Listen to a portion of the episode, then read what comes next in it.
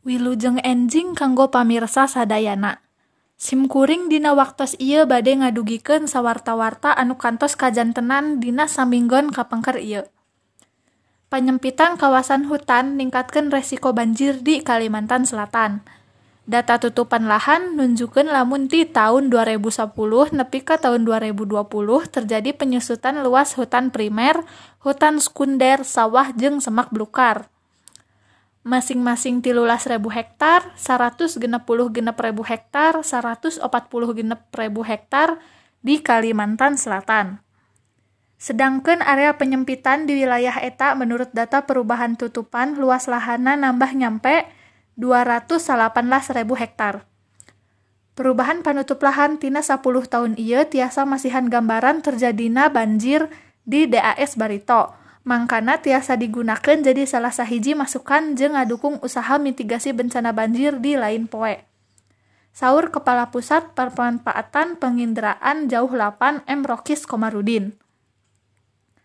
Selain eta, hasil analisis curah hujan berdasarkan data satelit Himawari 8 nunjukkan lamun liputan awan penghasil hujan terjadi ti 12 sampai 13 Januari 2020 hiji.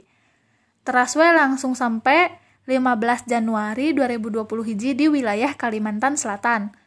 Curah hujan iya jadi salah sahiji penyebab banjir nu ngalanda Provinsi Kalimantan Selatan tanggal 13 Januari 2020 hiji, cek si Rokis.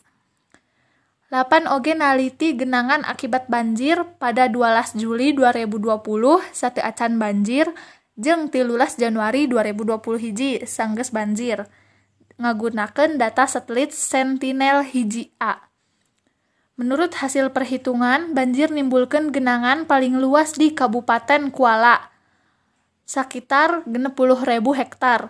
Disusul Kabupaten Banjar, sekitar 40.000 hektar, Kabupaten Tanah Laut sekitar 28.000 hektar, jeung Kabupaten Hulu Sungai Tengah sekitar 12.000 hektar.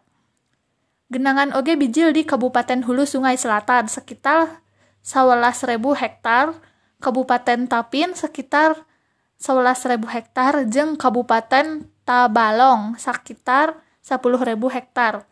Tim tanggap darurat bencana 8 nganalisis penyebab banjir nu terjadi 12 sampai 13 Januari 2020 hiji di Provinsi Kalimantan Selatan ngagunakeun data cuaca dan luas tutupan lahan.